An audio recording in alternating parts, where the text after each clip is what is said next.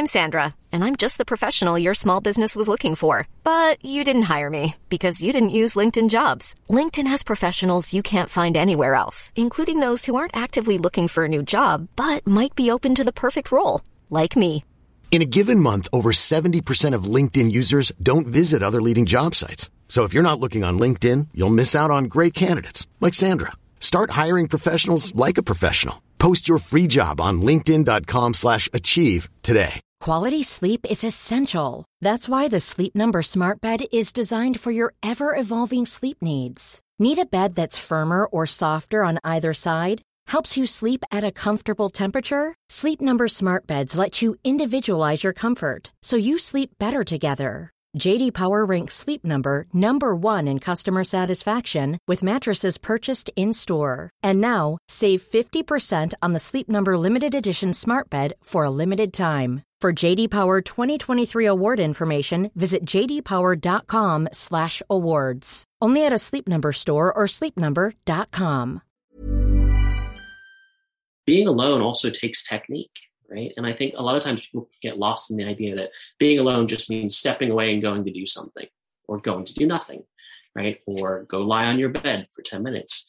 But oftentimes there that that lacks maybe a certain technique or or uh, an understanding of what to do with that time. And when we don't have techniques or skills or uh, tools, then it makes things quite scary right? It makes things terrifying or it makes things just unknown. But when we have certain skills or techniques or tools or apps or things that just kind of maybe support us in that time when we're by ourselves, it actually makes the time more precious. It makes it arguably more exhilarating, more interesting because I can spend some time not having to deal with that, to discuss that, think about that, because I have maybe a certain amount of uh, tools to help me take this time purposefully.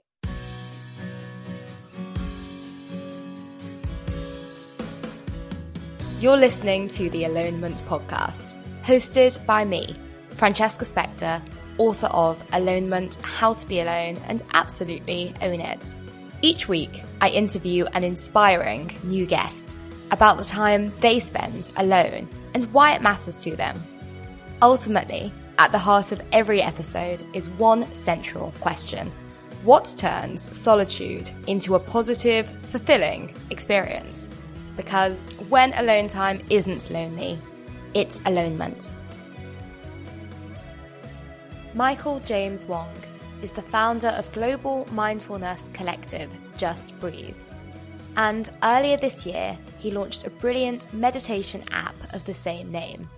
He is committed to bringing mindfulness to people around the world, whether that's through his in person events, which in the past have attracted over a thousand participants, or through being connected online.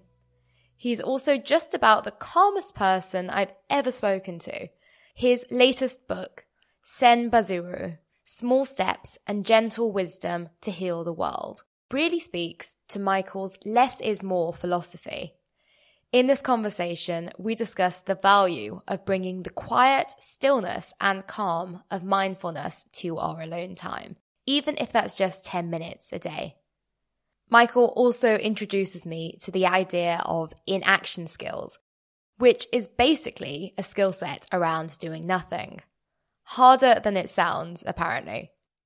Enjoy listening wherever you are, and I hope you reap the benefits of taking this time for yourself to listen.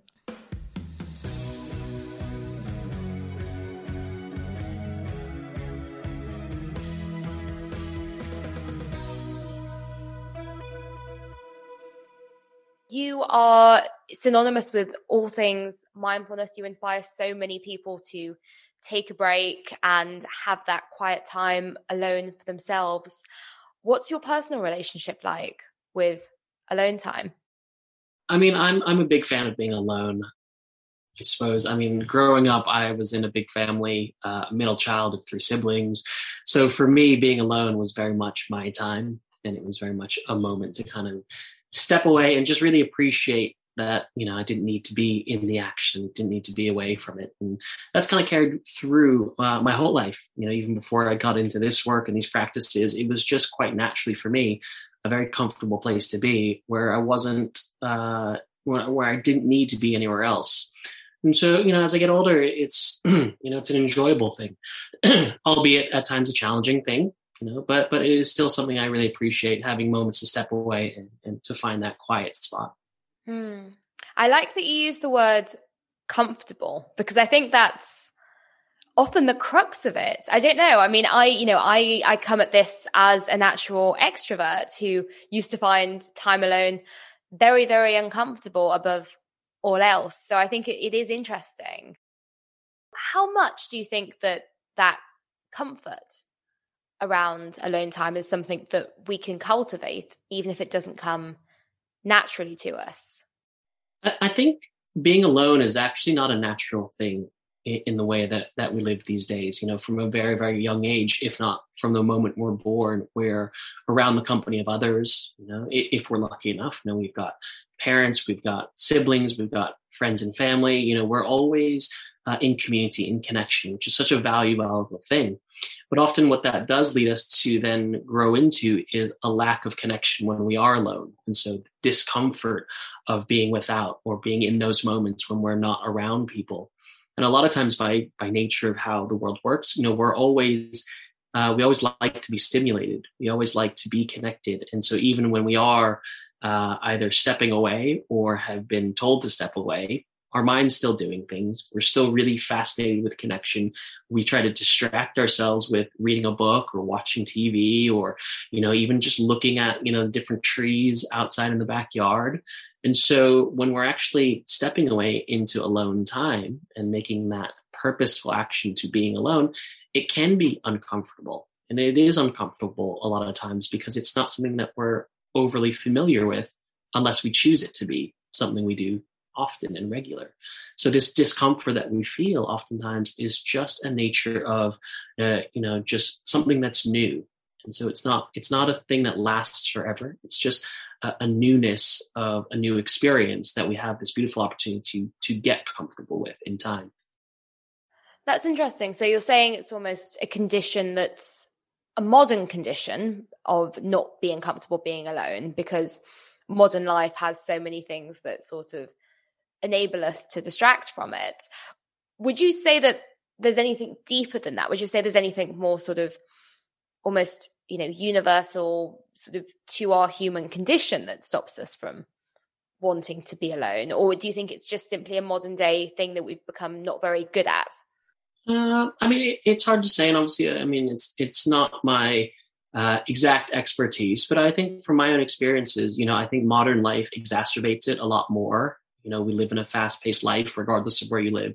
Um, we are socialized into believing that connection is the highest form of decency. And so, you know, I think there is, a, let's call it a, a, a, an innate being within us that we're just unfamiliar with and uncomfortable being with our own thoughts, being, you know, within our within our own moments, because we spend most of our lives doing things instead of being in a moment, being quiet, stepping away, being alone. And so naturally, it is a bigger challenge. And while it is expanded in modern times, I think maybe if you step back and look out into things like into maybe more natural environments, or let's call it when you're on holiday at the beach, you know, we're we're we're better at being alone on holiday. We're better at being alone when there's nothing on the agenda. We're better at being alone when we're sick right? These kind of ingrained behaviors are actually there.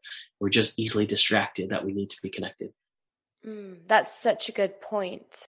I don't know, I can't think of many situations where we'd feel like we can just sort of lie back and do nothing um, and you know sort of not look at our phones in the same way that we might do when we're lying on on a sunbed on holiday do you think that there's you know something to do with being able to to rest that enables that ability to be to be comfortably alone.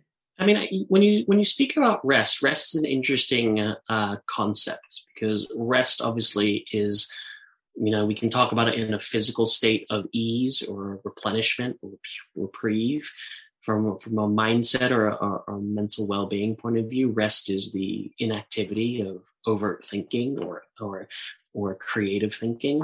Um, And so when we start to look at rest in that unique way, uh, being alone supports that absolutely. Uh, but it's actually for me the way i look at it is it comes from a choice of uh, or it comes from a place of choice and permission. I'm choosing to step away. I'm giving myself, myself permission to not need to be so fascinated by what everyone else is doing in the other room right or in the other event or whatever it is so you know we often find that you know if say we're going on holiday and we're on the beach you know you make that make that choice. I'm on the beach. I'm enjoying myself. I'm going to give my permission myself permission not to need to do anything else. And oftentimes when the mindset shifts or we look at uh, that sense of intentionality shifting a different way it starts to show up in the physical body. It starts to show up in the way we can use our alone time because being alone is just a matter of I mean, for a lot of us, being alone is just the, the matter of stepping into a space by ourselves. But then the bigger option is what you do while you're there. Mm. Yeah, absolutely. Which is where, which is where our concepts, I think, really marry so well together. I mean, I've been using the Just Breathe app for the past few weeks. You know this because I've been telling you how much I've been enjoying it, and I think, you know, I, I think it, it, it's very begin with, it's very fitting with how we live. You know, we spoke about, you know, the modern day world, there are so many distractions, and actually being able to have something where you can put, you know, short periods of time, but short, meaningful bouts of time to be to to meditate, to actually have that sense of intentionality, but without it, you know, having to be a giant time commitment is really important. Um, you know, and that that has been another thing in my toolkit of being comfortably alone. Do you think that that aloneness is an important part of, for instance, using your app or following? Yeah, I mean, I, yeah, I mean, it, goes hand in hand, and I appreciate the fact that that you enjoy the app, and it's you know it's there as a tool to support. I mean, what's really interesting about it is that you know we we live in a culture now where everything's based on uh, the return of the investment right? And usually what's the return on the time that we're allocating towards things right? And so oftentimes when we step away to be alone it's oh am i wasting time? Or how am i using this time? Or i don't like this time because i'm having to sit with my thoughts. It's all time related because time is this commodity that we tend to see as such a vast um, you know such a, such a big thing that supports our well-being right? It supports the, uh, the way in which we live. And so for us when we have that you know when we built the app and created it it was how do we create something to do that's less than what you're doing in the first instance at the same time it's realizing how do we support and educate people on what to do with that time because being alone also takes technique right and i think a lot of times people get lost in the idea that being alone just means stepping away and going to do something or going to do nothing right? Or go lie on your bed for 10 minutes. But oftentimes there, that, that lacks maybe a certain technique or, or uh, an understanding of what to do with that time. And when we don't have techniques or skills or uh, tools, then it makes things quite scary, right? It makes things terrifying or it makes things just unknown. But when we have certain skills or techniques or tools or apps or things that just kind of maybe support us in that time when we're by ourselves, it actually makes the time more precious. It makes it arguably more exhilarating, more interesting because I can spend some time not having to deal with that, to discuss that, think about that, because I have maybe a certain amount of uh, tools to help me take this time purposefully. Mm. Mm. I love, I love that you use that language around technique and you know and tools and you know it does it does build into that notion of it being a skill set because i think quite often we talk about skills around social skills um you know around the the way that we treat time with others how to network effectively how to you know forge meaningful relationships. And of course, all of that's very important. But I think actually having that skill set around our alone time, and you know, I, I, talk about this in my book as well, solitude skills. I think that they're they're crucial, and we don't really. I suppose it's it's actually spelling that out that we don't really do very often. Um, and I think you know being able to have something like I I think that the the foundational solitude skill is being able to sit with your thoughts and, and devote that time to them and you know daily or even just to sit with yourself. And i think that just breathe has become uh, your app has become a really important part of doing that for me. I do think it's really important that we know it can be learned um, and not just something that comes to people who are in the case of mindfulness people who are naturally very calm yeah, I mean, it's interesting though. I mean, a lot of people who, let's say, are more mindful or meditate or in this space, that's not how their life started. You know, that's not how they were as a younger person. You know, I've got lots of friends and fellow colleagues and people in the community who are like, you know, when I was, you know, 18 years old, my life was, you know, 100% in the other direction loud, extroverted, big, noisy, busy. And, and actually, you know, the reality is, is when we talk about tools and techniques, you know, we're always taught these kind of skills for actions. You know, do this and that can do that thing. But it's the skills and the tools for inaction that aren't really taught, that are missed and overlooked. But actually, as we go through life, we're very easily uh, taught how to deal with busyness, very easily taught how to deal with actions, right? It's something that just happens by the nature of the currency and the speed of how life works. And so having these, let's call it techniques that help us with inaction, that's the foreign skill set that people are missing right now because you go through life, through school, through jobs, through universities, through whatever it is, everything is action oriented. So there's so much insight and information, so much influence and inspiration around action. There's so many books written about action, so many movies that are action movies but it's there is a lacking and a discrepancy in inaction in in quiet in, in being alone. And that's the the need the greatest need i think right now for people to understand and to learn those skills that support inaction and quietude.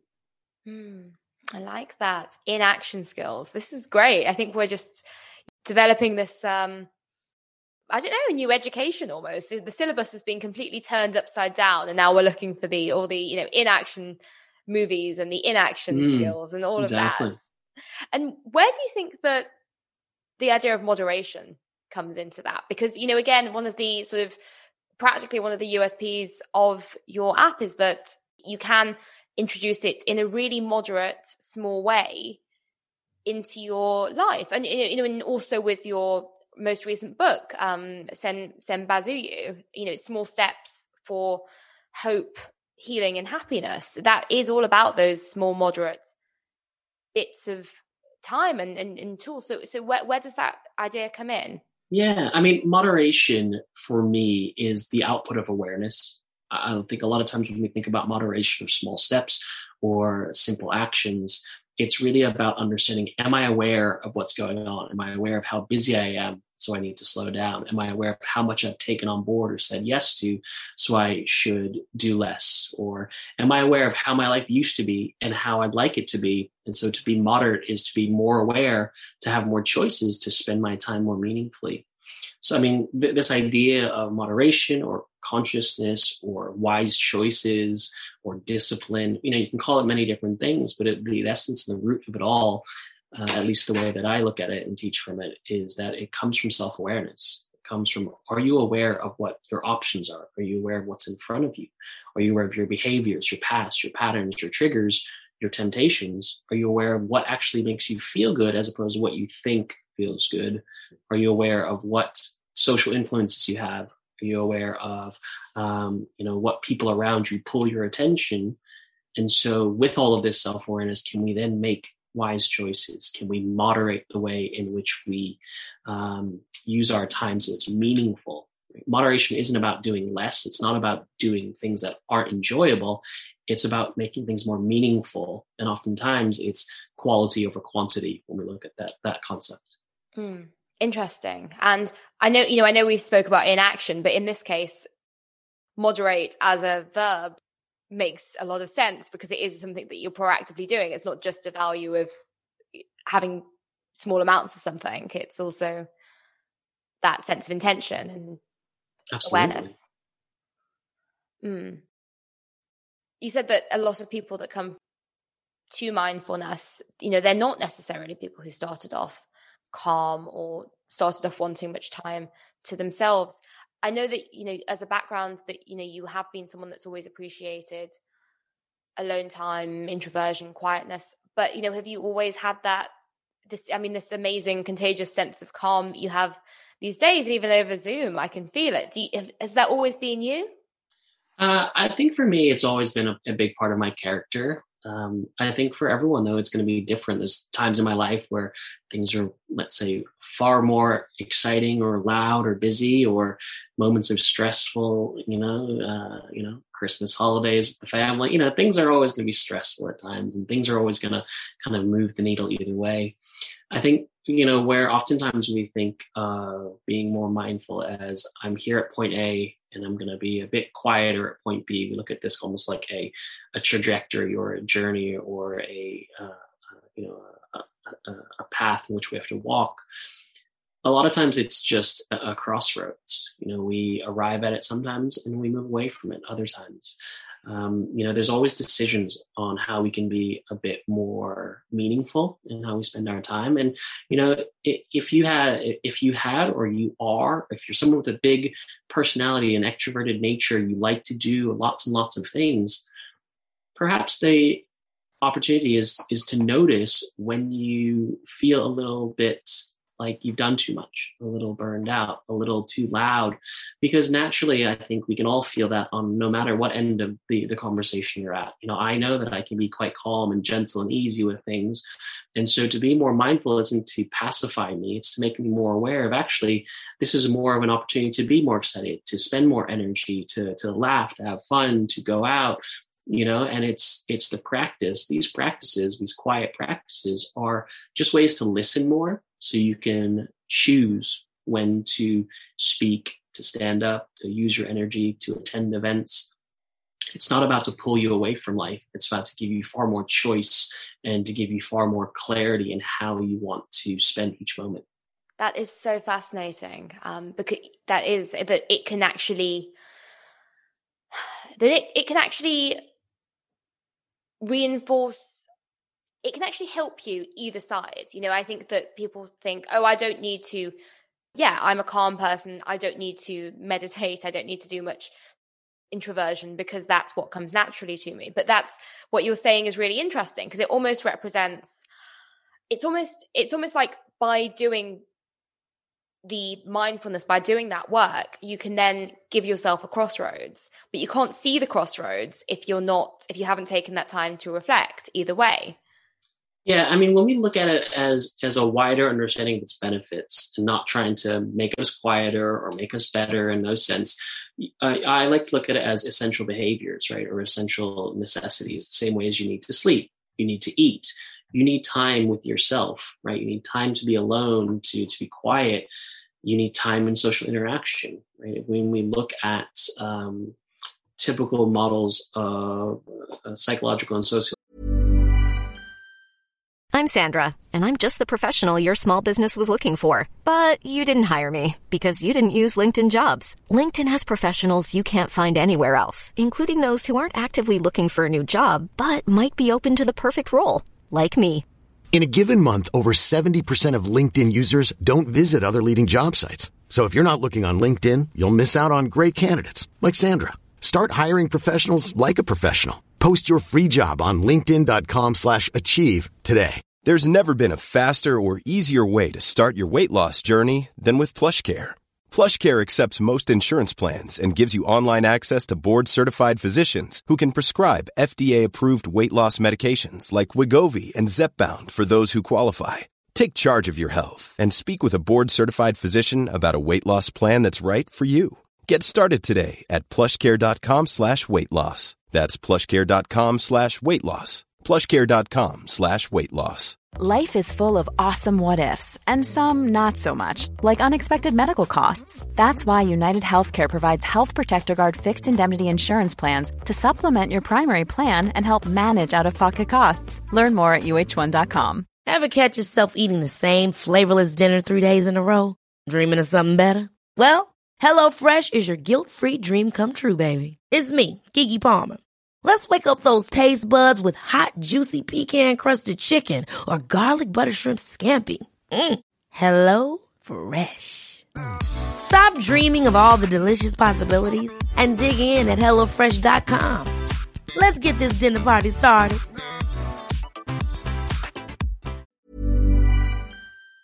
Logical wellness, you have uh, mental health, you have physical health, you have social health, you have um, spiritual or hopeful health, you know, and all of that are cornerstones towards the same building, the same house, right? And it's it's that realization that actually, as much as we need community, we also need self-awareness and, and, self-reflection and quiet time as much as we need physical strength health and well-being we need mental resilience uh, resistance and you know uh, enlivenment. And so when we start to look at it as an essential behavior we realize it actually supports everything we want to do in our life. And if, if we use that metaphor of building a house then actually at the end of the day all of these essential necessities that we're doing in and around our life is just building a structure so we can live inside the house so we can throw parties inside the house so we can sleep inside the house so we can have quiet time but we can also have family time right? And so it's not about this is the event or the occasion it's this is the support or the mechanism that allows me to live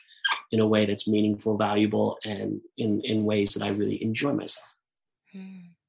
yeah I, that's completely blown my mind actually in the way that I look at it. And I'm, you know, I, I'm I'm interested on this podcast. I don't shy away from the fact that alone is a spectrum.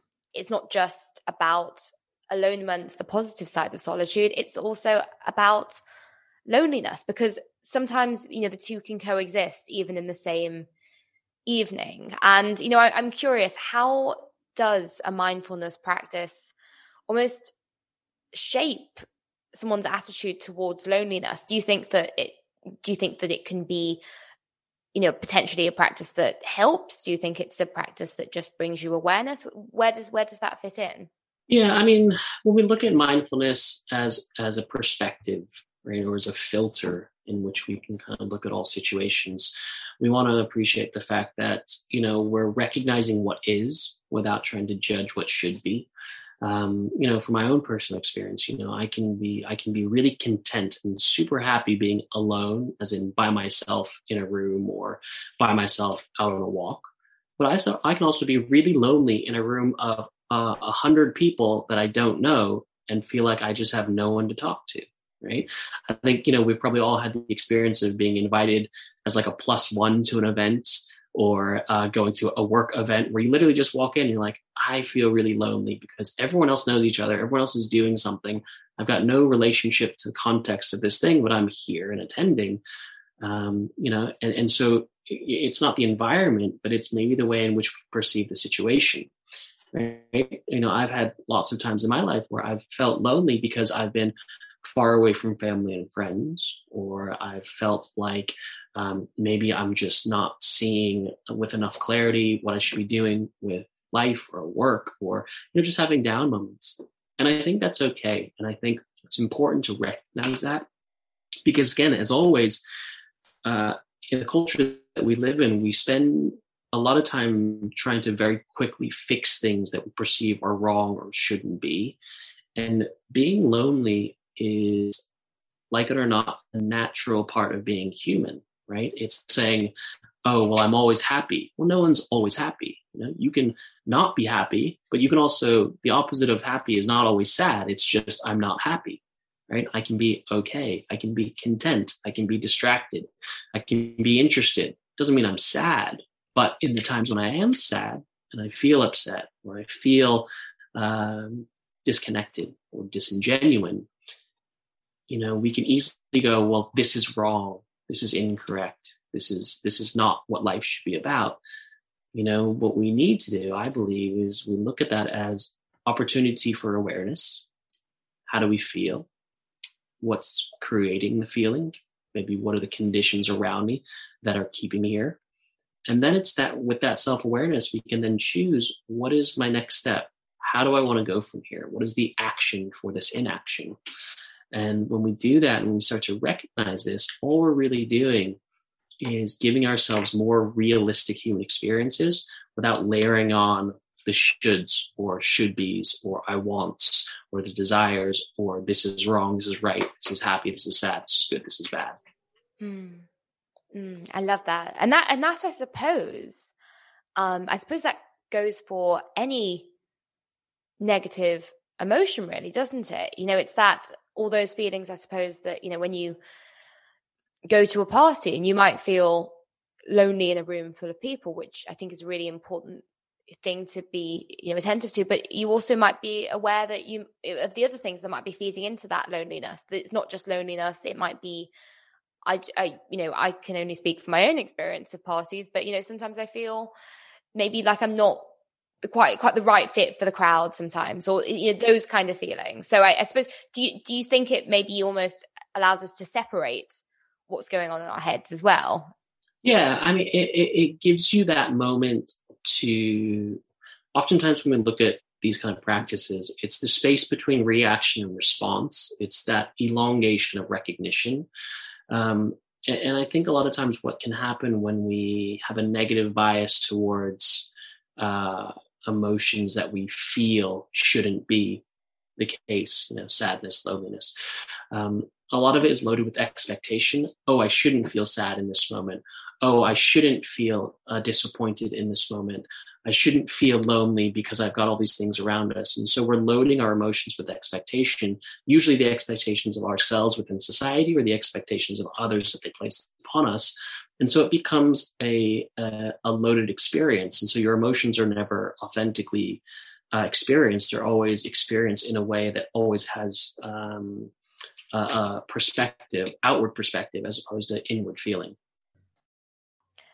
And how about the? I know that a lot of the brilliant work you've done um, in the past, and you know, in a much wider level with your app, is about connecting people as well. And you know, particularly, I I read that you, I think it was it was at the British Museum where you did a mindfulness session. Yeah, and I, I love, I love that notion of alone togetherness. I suppose. Um, I think it's it's really interesting, sort of nuance when you think about communities based around effectively practices that are done yeah, I mean, I mean, I, I mean, all of my work is very much built off the back of building and celebrating strong communities. Um, you know, where oftentimes, I mean, you'll know this better than anyone else, where the idea of being alone can be seen as a negative. You know, we can reframe that as a sense of just inwardness or personal opportunity or self awareness. With the Just Breathe community, it's built off people being together not needing to show up with ego or identity, not needing to say what you do for work, not needing to say how many kids you have, not needing to say kind of how much money you make or what kind of car you drive or just what part of town you live in. You can just show up as a human being. You can just show up as yourself saying, today I feel happy. Oh, today I'm really interested. Today I just feel a bit different and, un, uh, you know, you know, unsure of what's going to happen in this, in this event. And what's nice about that and what we've seen over the years is that there's a lot of people that really appreciate not coming to spaces that have expectations loaded upon them. So, you know, we've done the British Museum a few times over the years. We've had a thousand people sitting, chatting, uh, listening to music and live performances, meditation as a group, you know, with alone togetherness. Um, but it's really, really, it's been a beautiful kind of experience over the years to see how much people are needing these kind of spaces because most all the spaces that we end up in come with a oh what do you do for work? Oh well what part of town do you live in? Or oh tell me tell me what value you offer to this conversation. And i think it's been a rarity at least in the circles that i've been in the communities i've been a part of to have these spaces where people can actually just be themselves. Hmm. there's a part in my book where i talk about how it's so often the, the first question we'll ask people is what do you do?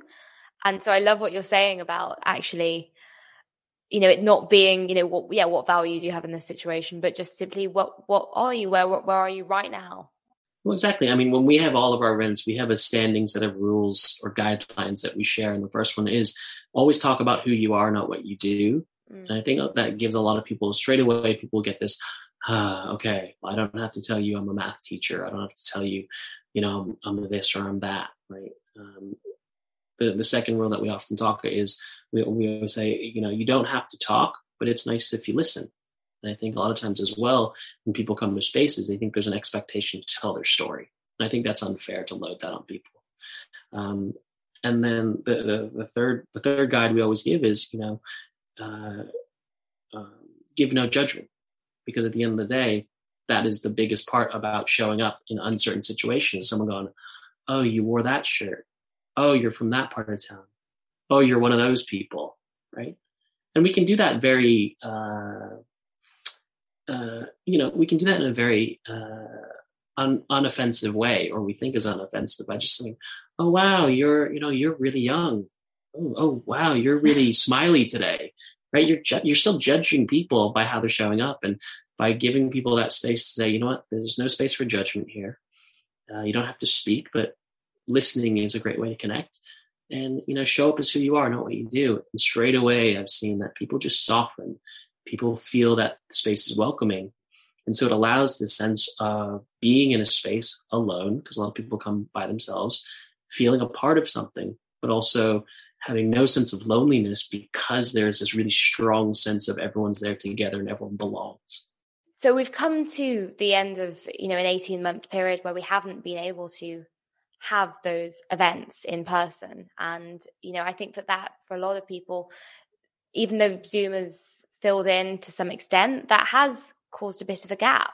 Um, you know, from your experience, do you think that, you know, the people that are members of your community and from what you're hearing, you know, have have people been really missing that? Has that been a force in itself for loneliness, that lack of in person connection?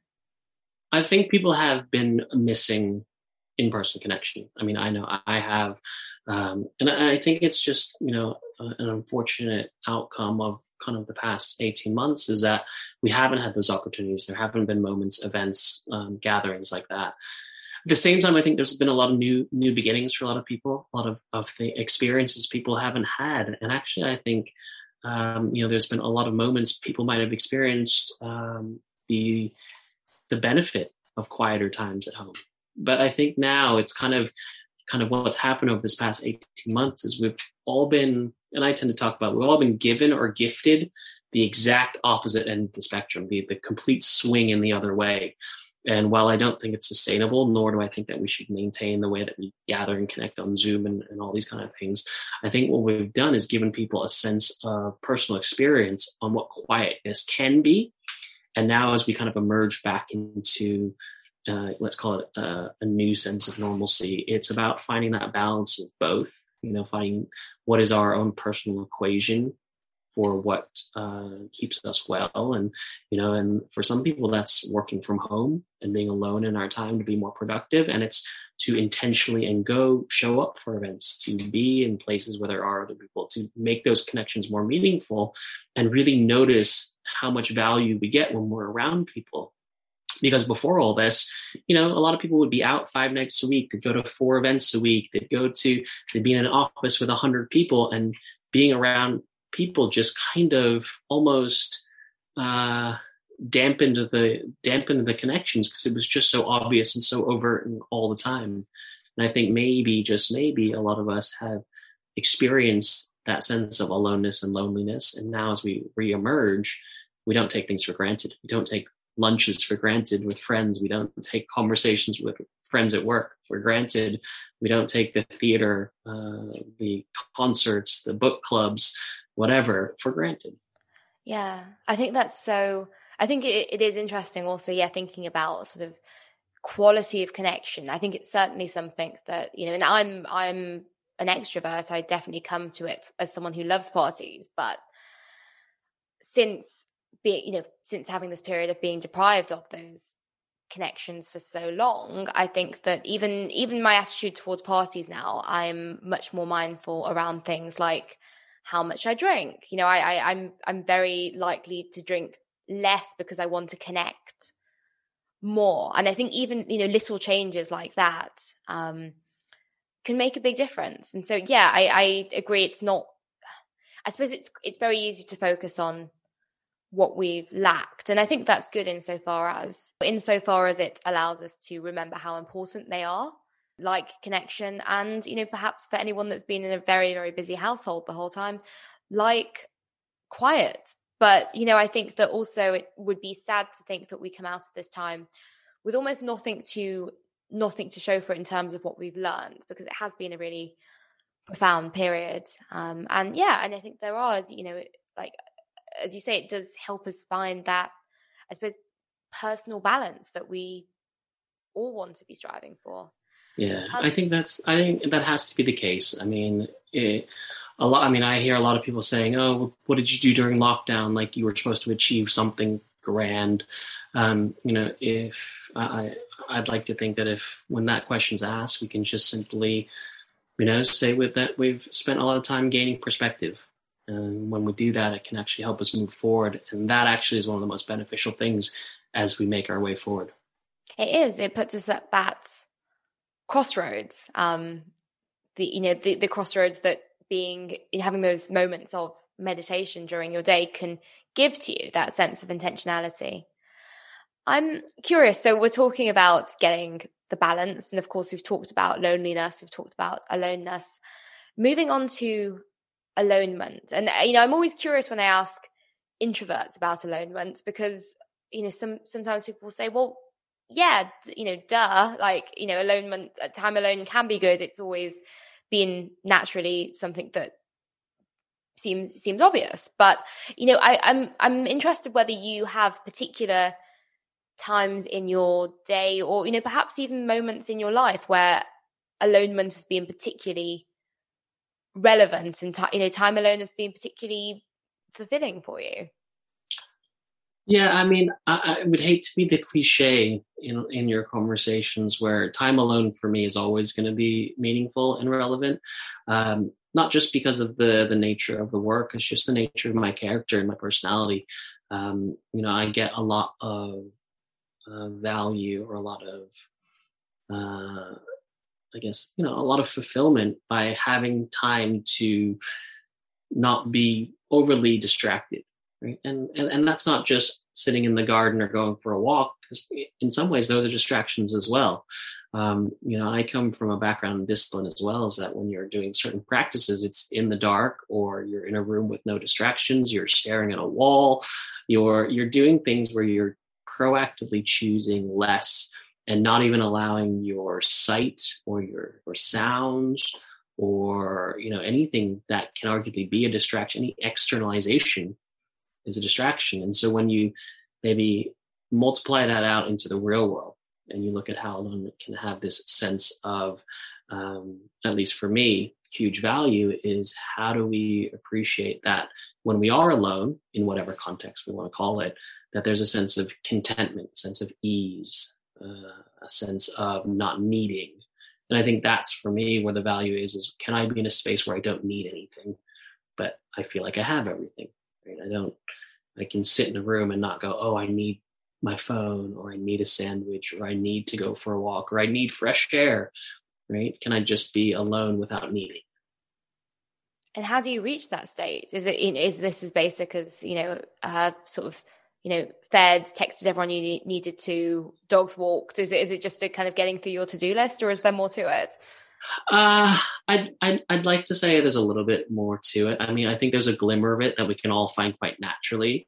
Um, and, and, this is where the discipline of, of, of, sitting with teachers, of having mentors, of having people who maybe have just spent more time and experience and have techniques or skills that they can share. And, you know, for me, a lot of it is, you know, it, it's not actually have I done my to do list? So now I can kind of um, spend some time at ease because that's still achievement oriented. A lot of it is just can I uh, listen to or find a different way of considering this time that sparks a light bulb that switches on um, part of my brain that I haven't considered?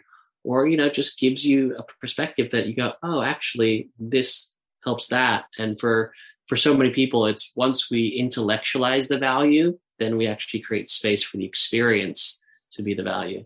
Mm, that's interesting. So for you it's not it's not a question of how to make alone time bearable. It's not a question of how to make alone time good. It's a question of how to make it even better. Uh, yeah, it's how to make it even better, but how to understand its essential value. Um, I think quite naturally humans are skeptical, you know, and when we are skeptical, we want things not to work, right? So, yeah, and we see this in things like a meditation practice, or you might see this in things like fitness. You might see this things in like cooking, right? It's a bit like say you're baking a cake, and uh, you know your friend says, "Okay, well, it's going to take 90 minutes to bake the cake." the moment it turns, the moment that your cake burns and it's been 87 minutes, you're now angry, you're upset, you're skeptical about will this ever work again? And so we we try to, unfortunately, as humans, because we're so intellectual and because we're so um, we we like to understand systems and how things work. The moment something doesn't line up, we lose our trust in it, and we lose its we we we stop seeing value in it, even though it's just a one-off experience. Right? It's a bit like you go to the gym and you work out, nothing happens, you don't feel anything the next day. You go, oh, this thing doesn't work or you sit down for meditation, you go, oh, it was really annoying, so this thing doesn't work. We we look at one-off occasions as ways to qualify a whole experience or a path of experiences. And so often when I look at it is that, you know, sit with people who've done it every day for a while. Sit with people who have gone through the process of learning or diving deeper. Sit with people or surround yourself with people who maybe have done a bit more intellectual diligence and experiential experience and let that be a way to maybe give you a little insight into what the experience could be if we stop trying to make it an experience we want it to be. Michael, thank you so much. Uh, I think there's so much crossover between what we talk about, and I've I've learned so much more about alonement from talking to you. And I think that you know so many people listening to this will be integrating much more mindfulness into their alonement practice if they're not already. So thank you so much. Oh well, thank you for having me. It's so nice to chat. Hey guys, I really hope you're enjoying the show. While this particular episode may have come to an end, the conversation is just beginning. Head over to alonement.com to hear more about alonement and sign up to our free monthly newsletter. You can also follow us on Instagram at alonementofficial. Oh, and remember that sharing is caring. So if you got something from this episode, why not share with a friend who you think might benefit from listening?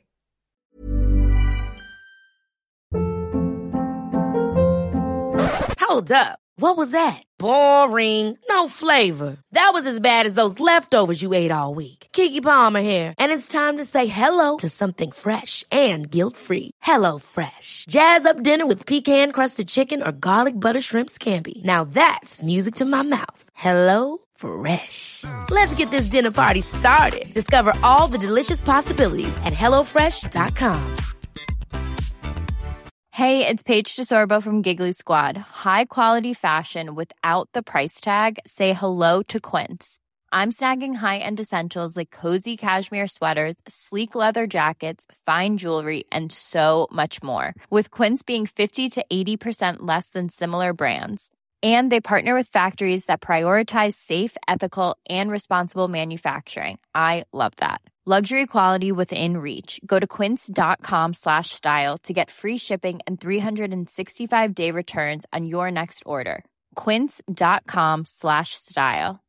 Imagine the softest sheets you've ever felt. Now imagine them getting even softer over time that's what you'll feel with Boll and Branch's organic cotton sheets. In a recent customer survey, 96% replied that Boll and Branch sheets get softer with every wash. Start getting your best night's sleep in these sheets that get softer and softer for years to come. Try their sheets with a 30-night guarantee. Plus, get 15% off your first order at bollandbranch.com. Code BUTTERY. Exclusions apply. See site for details.